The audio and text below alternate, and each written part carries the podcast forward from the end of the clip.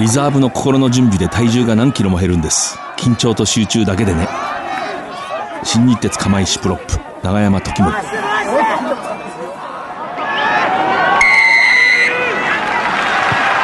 藤島大の楕円球に見る夢。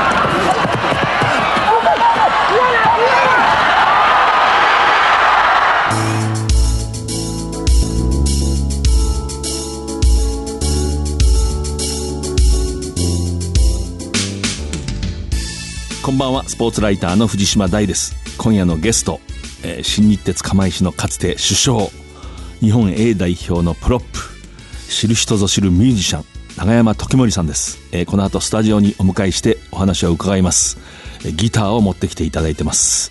お楽しみに、えー、まずはこの1ヶ月を振り返ります。スーパーラグビーが開幕しました。東京本拠とするサンウルブズは今季オーストラリアカンファレンスに所属。2月24日東京秩父宮ラグビー場でブランビーズと対戦しました開幕戦を白星で飾ることはできませんでした試合後の会見ブランビーズのマッケラーヘッドコーチです Be better at that. We certainly weren't perfect, but the second half we were better at. Um, defensively, we just had to make a couple of adjustments to uh, where we were being exposed. Um, the Sunwolves certainly had a tactic of, uh, of going two phases and then coming back at our forwards. Uh, so we spoke about that, and um, and we'll, again we're better in the second half. えっと、後半に関してはまあ完璧だったと思っております。ディフェンスに関しては、えいくつかの調整を加えまして、我々としては、えっと、2回フェーズを重ねた後に必ずフォワードに戻ってくるというところが分かりましたので、そちらをしっかりと選手に伝えて、えっと、ディフェンスをしっかり実行することができました。サンウルブズのジョセフヘッドコーチです。このレベルで、えー、強豪相手に戦っていけるっていう感覚、えー、自信を得れていると思います。25対32一つポイントは取りました。7点差以内。これを検討と見るか本当に本当に勝てる感じがするというところにはあと一歩届いていないと、まあ、見るか。私は後者でした。しかしそこまでは来ました。自力はついていると思います。判断のいくつかのミス惜しまれます。続く3月3日サンウルブズはレベルズと対戦しました。サンウルブズ敗れました。サンウルブズが次に秩父宮で行う試合、3月24日、ニュージーランド、チーフス戦ですね。マイケル・リーチ、リーチ・マイケルが在籍していたクラブ。私がインタビューした時に本当に楽しみで楽しみで仕方がないと話してました。藤島大の楕円球に見る夢。この番組は、ラグビー女子日本代表を応援する西南商事の提供でお送りします。圧倒的な機動力と高い技術力。そしてそれを生かすチーム力。西南商事のリサイクルで東北の未来を笑顔に「Recycle More」「We Can」西南改めましてスポーツライターの藤島大です。今月のゲスト元新日鉄釜石首相日本 A 代表のプロップ長山時森さん、知る人ぞ知るミュージシャンでもあります。よろしくお願いします。長山です。よろしくお願いします。えっと、まず最初に私の方から、この人は一体何者なのかっていうのを一応喋りたいと思うんですけれども、まず、あの、新日鉄釜石ラグビー部という、まあ、伝説のチームがあって、日本選手権7連覇。そこには、いわゆる大学でこう活躍したスターのような選手は数人しかいなくて、えー、15人のうち、本当に地元の叩き上げの工業高校を出た選手えー、無名の高校生たちがそこに集まってきて、鍛えられて、しかもその、ラグビーの内容が私もはっきり覚えてますけれども、実にモダンな、泥臭いんだけれども、ただ力任せではない、本当にフォワードとバックスのバランスが取れて素晴らしいラグビーのチームがありました。そこに、茨城県立大宮高校と、まあ本当にこう、ラグビーでは正直言えば無名の学校だと思うんですけれども、そこでラグビーをされていた長山時森さんが先生のつてもあって、ここに高校から飛び込みます。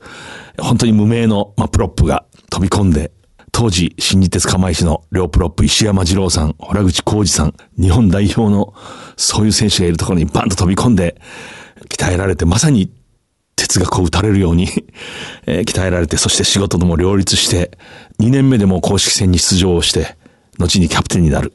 まあそういうことです。長山さんは、もともとその大宮高校これはどの辺にあるんですか茨城の？水戸と宇都宮のちょうど中間地点で県境の茨城県側って感じ。ああ、そうですか。そこで野球やられてたんですね、もともと野球部。そう野球です。中学校の時はですね、やっぱり野球が一番人気あったんですよね。で、中学校の時は軟式ボールだったんですけど、あの公式での野球部に憧れててですね、で、入りました。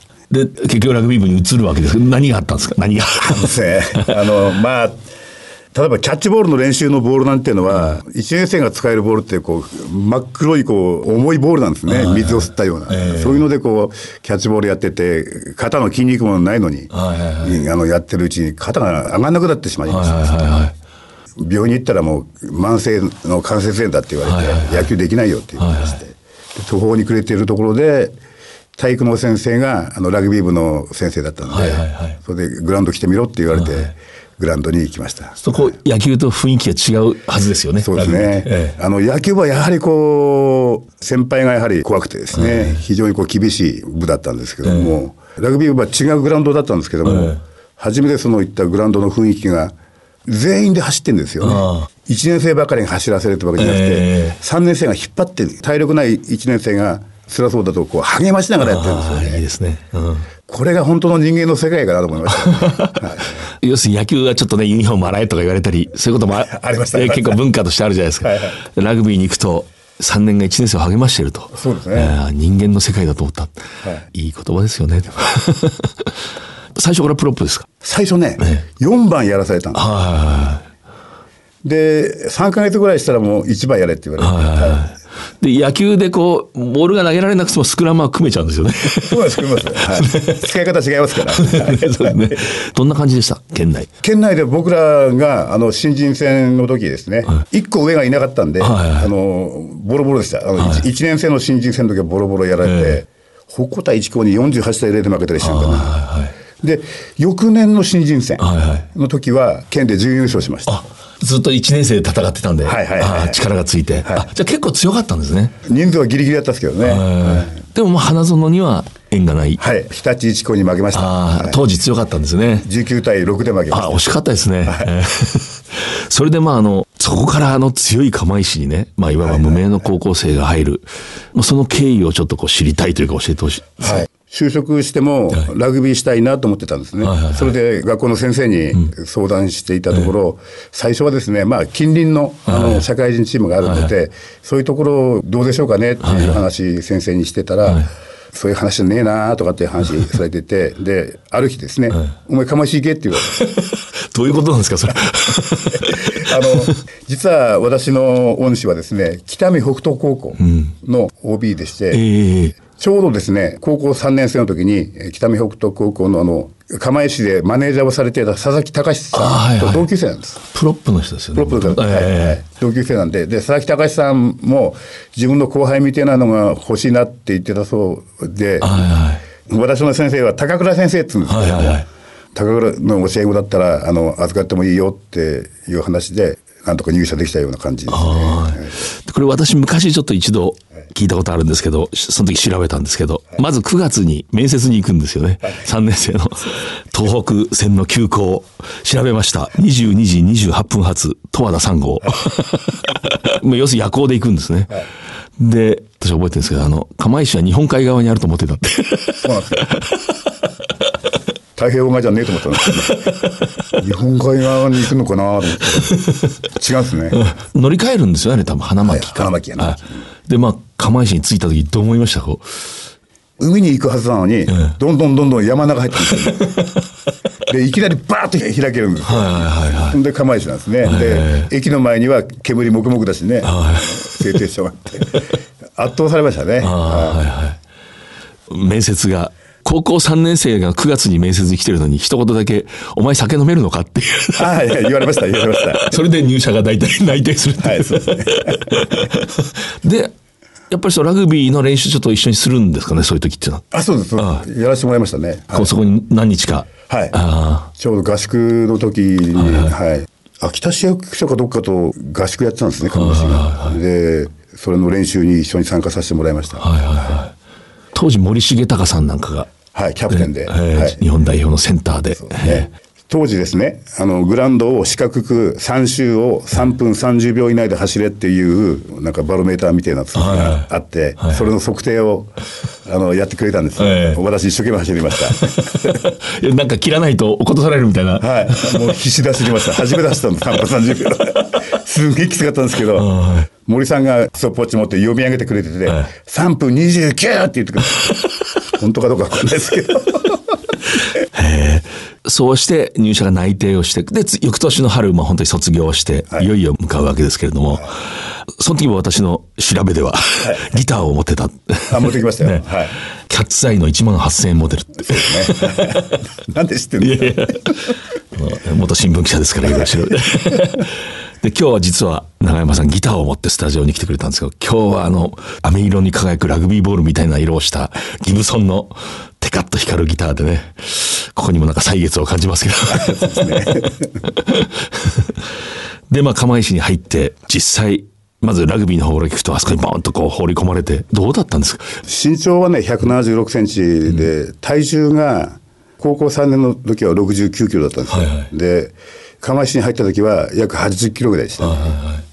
とにかく太んなくちゃなんないんですけども、で、スクラム組んでも、もうやられっぱなしで、私の対面、洞口さん。はい洞口さんとはまあ亡くなったんですけどもね、あの日本代表の名プロップ、右プロップ、釜石工業からそのまま釜石に進んだ、自分でスクラムマシンをね、設計するっていう人でした。そうですねええあの人とはいきなり組まされるわけですよね。そうですね。まあ、ある意味無茶な話ですよね。まあ 日本一の人と。それでですね、まあ私、あの、首が強かったんですよ。で要は首取りスクラムって、昔のね、ええぐっと中にこう、首を取って入ってはい一番ですよね。だからはい左側から。そうですね。そればっかりやったら、洞口さんに怒られましてですね、はまっすぐ組めと。あそれで私の人生変わりました。あ。要するにまっ、すぐ組めと。こう強いから、、はいわゆる方向から左から右の方にグワーっていくと結構相手を浮かしたりできてるわけですよね。できちゃうんですよ。それでこう勝負してたら、はいそれじゃいかんと。それじゃ強くなんないぞ。お前の人生それで終わりだって言われたんです。あ、そうですか。はいまっすぐ組めって。まっすぐ組んだら何でもできるからって。とにかくまっすぐなんです。で、洞口さんも、洞口さん自体がまっすぐなんで、で、こっちがまっすぐ組むじゃないですか。で、洞口さんの後ろって瀬川さんいるもう大巨漢のやっぱり日本代表のすごい推しなんで。で、わ私の結論してるのは、まあ、菊池さんとか、はい泉とかって。まだ若い 若いですけど。でも、あの、一番がまっすぐ組むって大変なんですよ、あれ。あはいはいはいあの、ケツバットの楽なんですよねは。要は、あの、相手の4人の推しが、まあ、こっち3人しかいないんですけど、あのフランカード4番しかいないんですけど、向こうは4人来ま来ますからね、フッカーも入れてね、そうですね。はい。ガーッと来るのをまっすぐ耐えるっていうのは、これ非常に大変なことなんですね。で、それを押されてもいいからまっすぐ組めと。まっすぐ組め、まっすぐ組めって言われて、で、ずーっと1年間やって、やってるうちにだんだんだんだんね、体が強くなってくるのが、わかるんですか？わかる、わかってきました。成功法で言ってると、だんだんそれこそ最初、洞口さんに相手にならなかったのがはい、ちょっと耐えられるようになったり、はい。そんな感じですか？あの、石山さんがまっすぐなんですよ。あの、当時の釜石の左プロップ、レギュラーの石山次郎さん、はい。やはりジャパンの名プロップ、いや、あのスクラム真似できなかったですね。秋田の能代工業出身でね、県大会で一回も勝ったことなかったって言ってましたねあの人。県大会で一回も勝ったことなかった人が釜石に入ってジャパンになるっていう、まあいい話なんですけど、やっぱりあの人はスクラム、すごいです。あの石山さんは本当にあの、受けてんじゃねえかなというぐらい、まっすぐなんですよね。で、なんかこう探してる感じがあるんですね。こう、あの自分のいいポジションをね。で、そこからこう、仕掛けるときは本当にものすごいスピードでこう仕掛け、仕掛けて。体感がすごかったと思います。はい私昔あの人にちょっとスクラムの話をね、インタビューしたことあるんですけど、あるとこまで喋ってくれましたけど、これ以上喋ってもわからないでしょうって。やめましょうって言われて。とにかく左の手の甲が、はい甲のあたりがもう擦れたり、こう痛くなるんだって。ここがセンサー、なんか、それがポイントなんだっていうところまで話して、これ以上はやめましょうっていう。なんかそういう感じなんですか、やっぱりこそうですね。あの、肩とかですね。肩の使い方とかすごく大事で。はいいやーあの、真似したらね、腰おかしくしましたもん、俺。あの、石山さんの組み方。はいあの、昔釜石のこと書いた本に出たら、あ、これたというか、追いつかなきゃいけないから、歩き方まで真似してたって。頭の書き方もこうやって真似したんですよ。あと髪の毛を描くときに。石山さんってかっこいい人でね、ジャズが好きで、ね、オートバイ乗って、自由人みたいなね、人で。で、一方で、釜石のラグビー部ってアマチュアですから、当時。仕事はしっかりして、しかもラグビー鍛え上げたという。で、職場、どういうところにこう配属されて、はい、あの1年目はコークス工場というところで、あの溶鉱炉に入れるコークスというのを作る職場なんですよね、石炭を原料にして、それをこう蒸し焼きにして、あの管理打つんですけど、蒸し焼きにしてあのコークスを作る。溶鉱炉って鉄鉱石とコークスとを係番号に入れてね、ええそれで溶泉するんですけど、はいはいその原料ですね。はい。そうすると、多分火が、なんか熱い。炉内の温度は1200度ぐらいですね。レンガの温度管理の仕事をやってまして、あの、パイロメーターっていうので、こう、レンガの色で温度をああ、見ていくんです。測定するんですね。で今、高いな低いなっていうのを、こう高いところに登って上から見下ろすような。そうですそうですああ、大変な仕事と思えるんですけど、どどうなんですか？夏はね、塩舐めながらやってましたね。あ、塩。はい。汗が。はい。あ汗が出ても、蒸発しちゃうんですよね。あー、もう危ないですね、じゃあ。危ないです、危ないです。常に水と塩舐めながらですね。はい。それで一方で、スクラムのために太れって言われて。言われて、はいはいはい。どうやってたんですか？もう、飯食うんですか、やっぱり？飯は飲んでました。飯は食っちゃダメですよ。あの、噛んじゃダメですよ。飲んでました、飲んでました。寮のそのご飯かなんか。はいはいはい。あと、お昼もね、食堂に行ったらもう、飲みましたね。カレーライスはドリンクですね、あれ。まさに。はい。で、まあ、ウエイトトレーニングも。はい。釜石は進んでたんですよね、やっぱ日本のチームでは。そうなんですよ。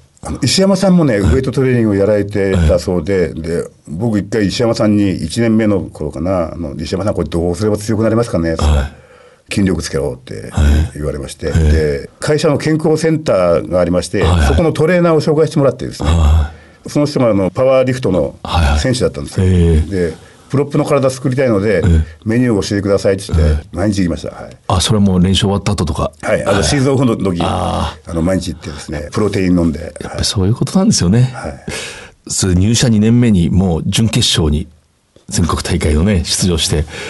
思い出したくないけどね。まあそれは多分石山さんが怪我かなんかですか？そうです、石山さん怪我したんです。ああ、で、お前行けって言われて。はい緊張しますよね。いや、やばい、やばいですよ。緊張した雨の中でね、東芝口ですよ。は い相手がしかもね。強いですよ、どうだったんですか、実際やってみて。まあ、あの、精一杯のことはやったと思うんですけど、やはり、なんかチーム全体でね、なんかちょっと隙間があったのかなと感じありましたね。で、あの、ビハインドで、最後の最後に泉がトライしてね、えあの逆転したんですけど。はいええだからチームは勝ったけどちょっとほろ苦いところもあるんですか？ありますあります、やっぱり。俺まだまだだなってね。絶対石山さんと比べられちゃうじゃないですか。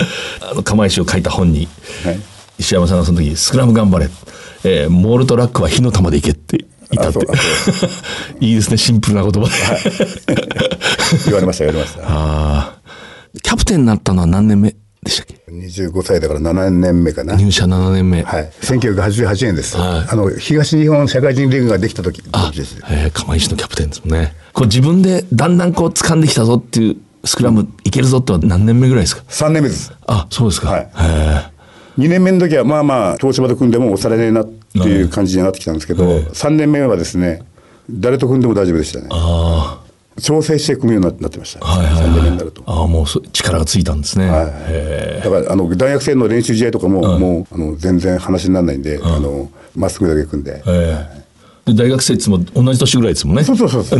はい高校からそのまま入って3年目だから。そうそう要するに大学3年生と一緒ですよね。そうですね。ええ。はい。でもう大学生相手にならなかった。正直言うと。あ正直そうですね、ははい。い、ええやっぱり釜石の力と、まあもちろん本人の力もあるんでしょうけど。で、今日ギター持って来られてますけど、はいはいはい。ちょっと今、私からいつもはね、あの、本人のリクエスト曲をかけることになってるんですけど、はい。今回は私の方から、いいですか？いいですよ。あの、長山さんはギター弾く、歌う、ハーモニカも上手。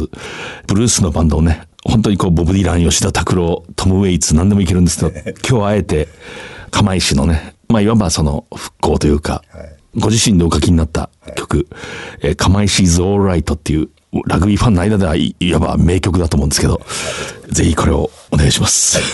「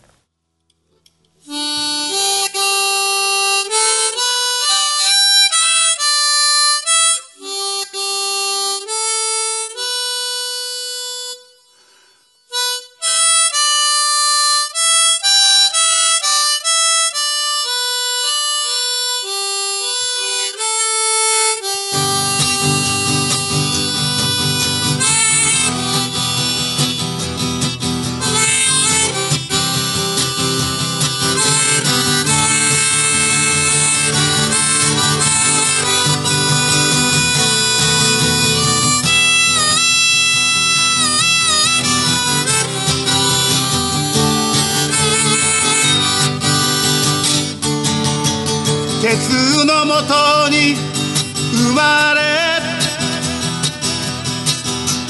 街と共に生きてきた。無名の若者を鍛え上げラグビー釜石今ここに。前よりいい街にしてやる。ため息はつかない。大笑いできるその日まで。歌を歌を声上げて釜石いい空へ歌を歌を声上げて釜石いい空へオーライオーライ今日もどんな強い敵でも街と共に戦ってきた。御用下しで鍛え上げた。ラグビー釜石今ここに。心まで壊されねしおれてちゃ男がすたる。誇りも泥も思い出にする。歌を歌を声上げて釜石。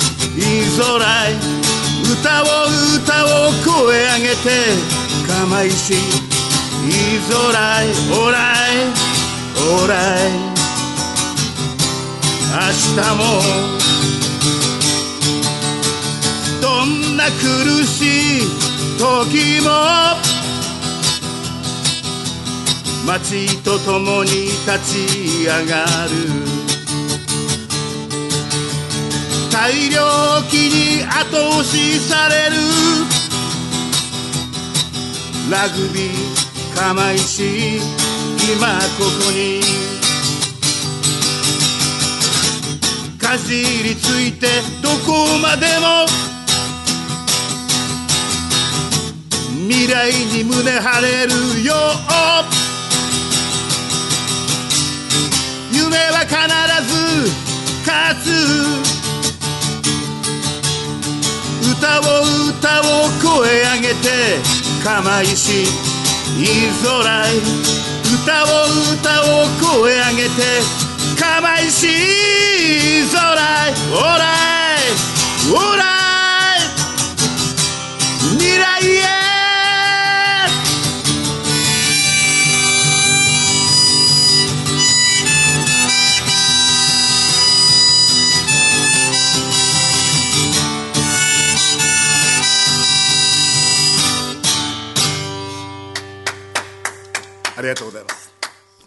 この曲はいつ頃作ったんですか？2011年の、はいお5月ぐらいから考え出して、ええ出来上がったのが11月ですね。ああ、そうですか。いじゃあもう震災が3月11日ですから、はいその後、えーあの時、揺れた時どこにおられたんですか？ビッグサイトにいました。あ、東京の、い仕事で。はい、仕事で、えーはい。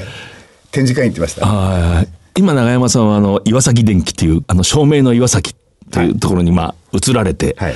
まあ、そこでも、あの、作業、実績を積まれてるんですけども、その展示会があって、東京のそういう場所にいたんですね。そうですね。ガーンと譲れて、はい。で、やっぱり三陸の方だって知った時はどういう、あのですね、その日は帰れなくて、ええ。あの、本社のビルに避難させていただいたんですね、当社の。それで、えーインターネットで釜石の状況を見た見て、もう声も出なかったですね。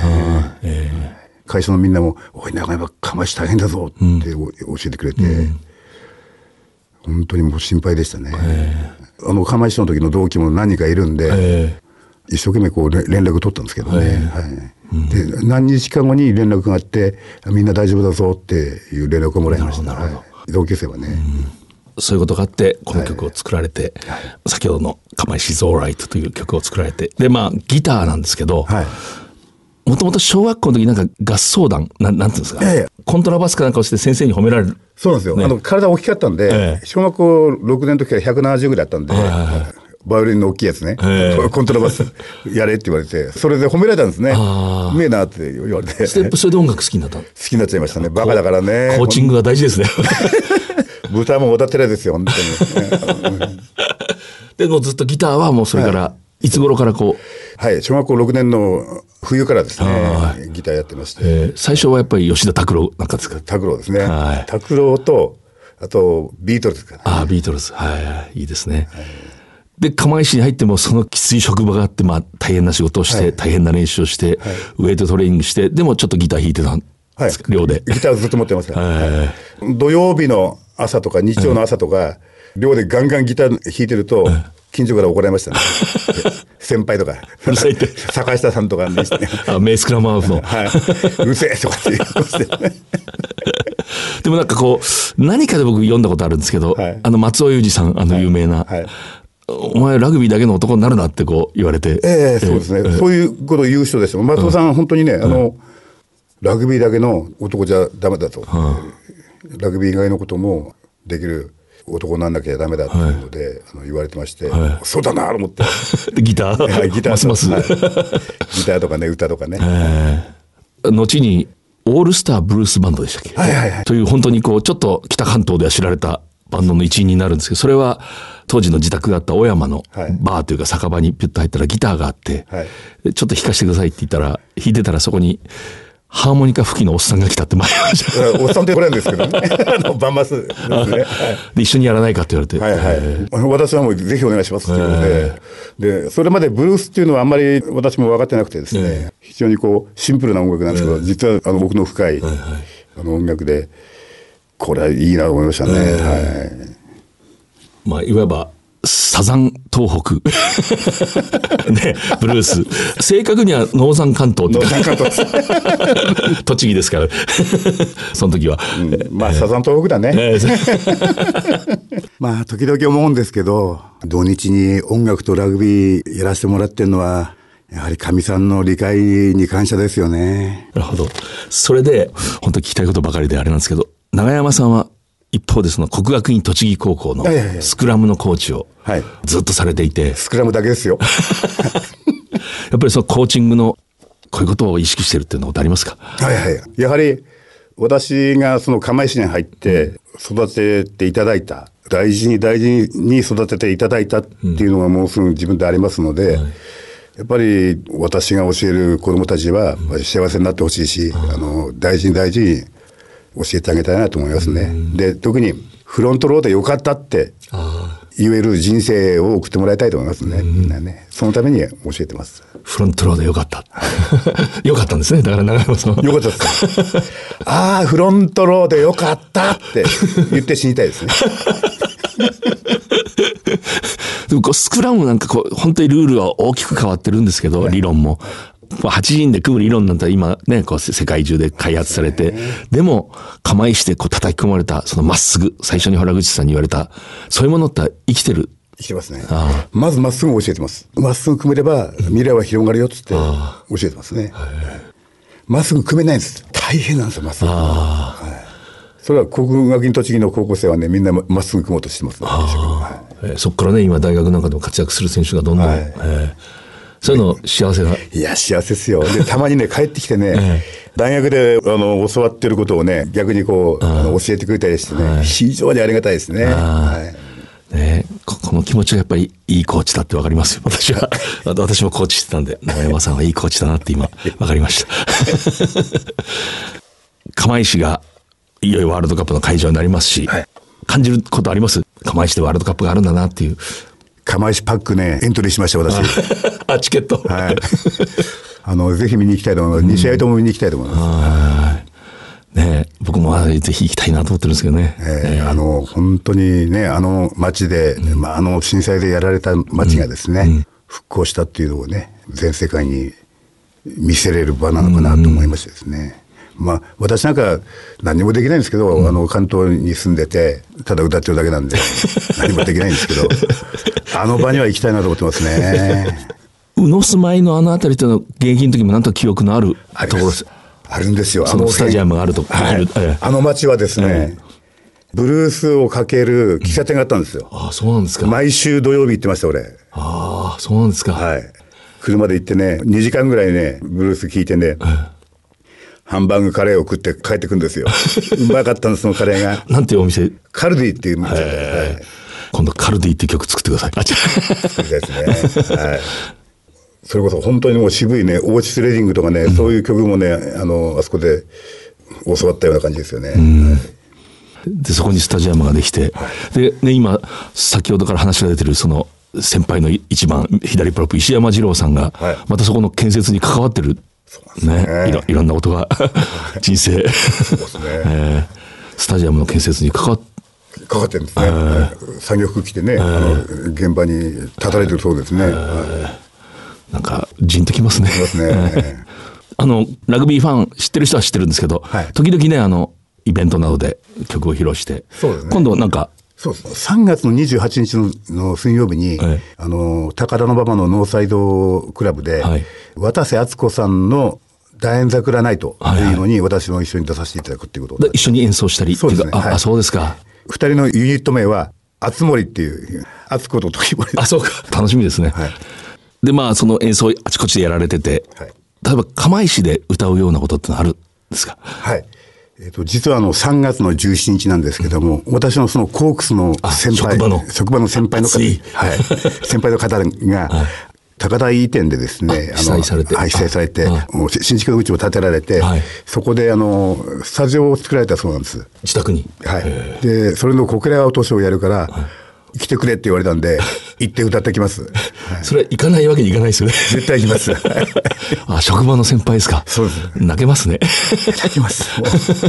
演奏活動他にもこで、今のところ出演が決まってるのが、大阪の堺ブルースフェスティバルに4月の29日ですね。はい。それ出ます。う、あ、その時は本格的なブルース。ブルースです。去年も出たんですよ。大阪の人はすごいブルース好きで、あの、大歓迎してくれて、嬉しくて、まだ行こうと思って 応募しました。こう、リスナーの人に、こう、最後ね、なんか、何でもいいから話してください。スクラム組んでよかったなっていう男ですけどね。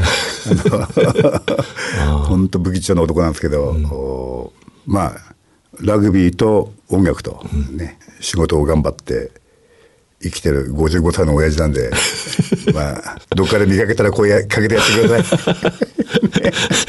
ゲスト、新日鉄釜石の元首相、日本 A 代表プロップ、知る人ぞ知るブルースのミュージシャン、ユニットあつ森の一員、長山時森さんでした。本当にありがとうございます。ありがとうございました。圧倒的な機動力と高い技術力そしてそれを生かすチーム力西南商事のリサイクルで東北の未来を笑顔に Recycle more. We can. Say none.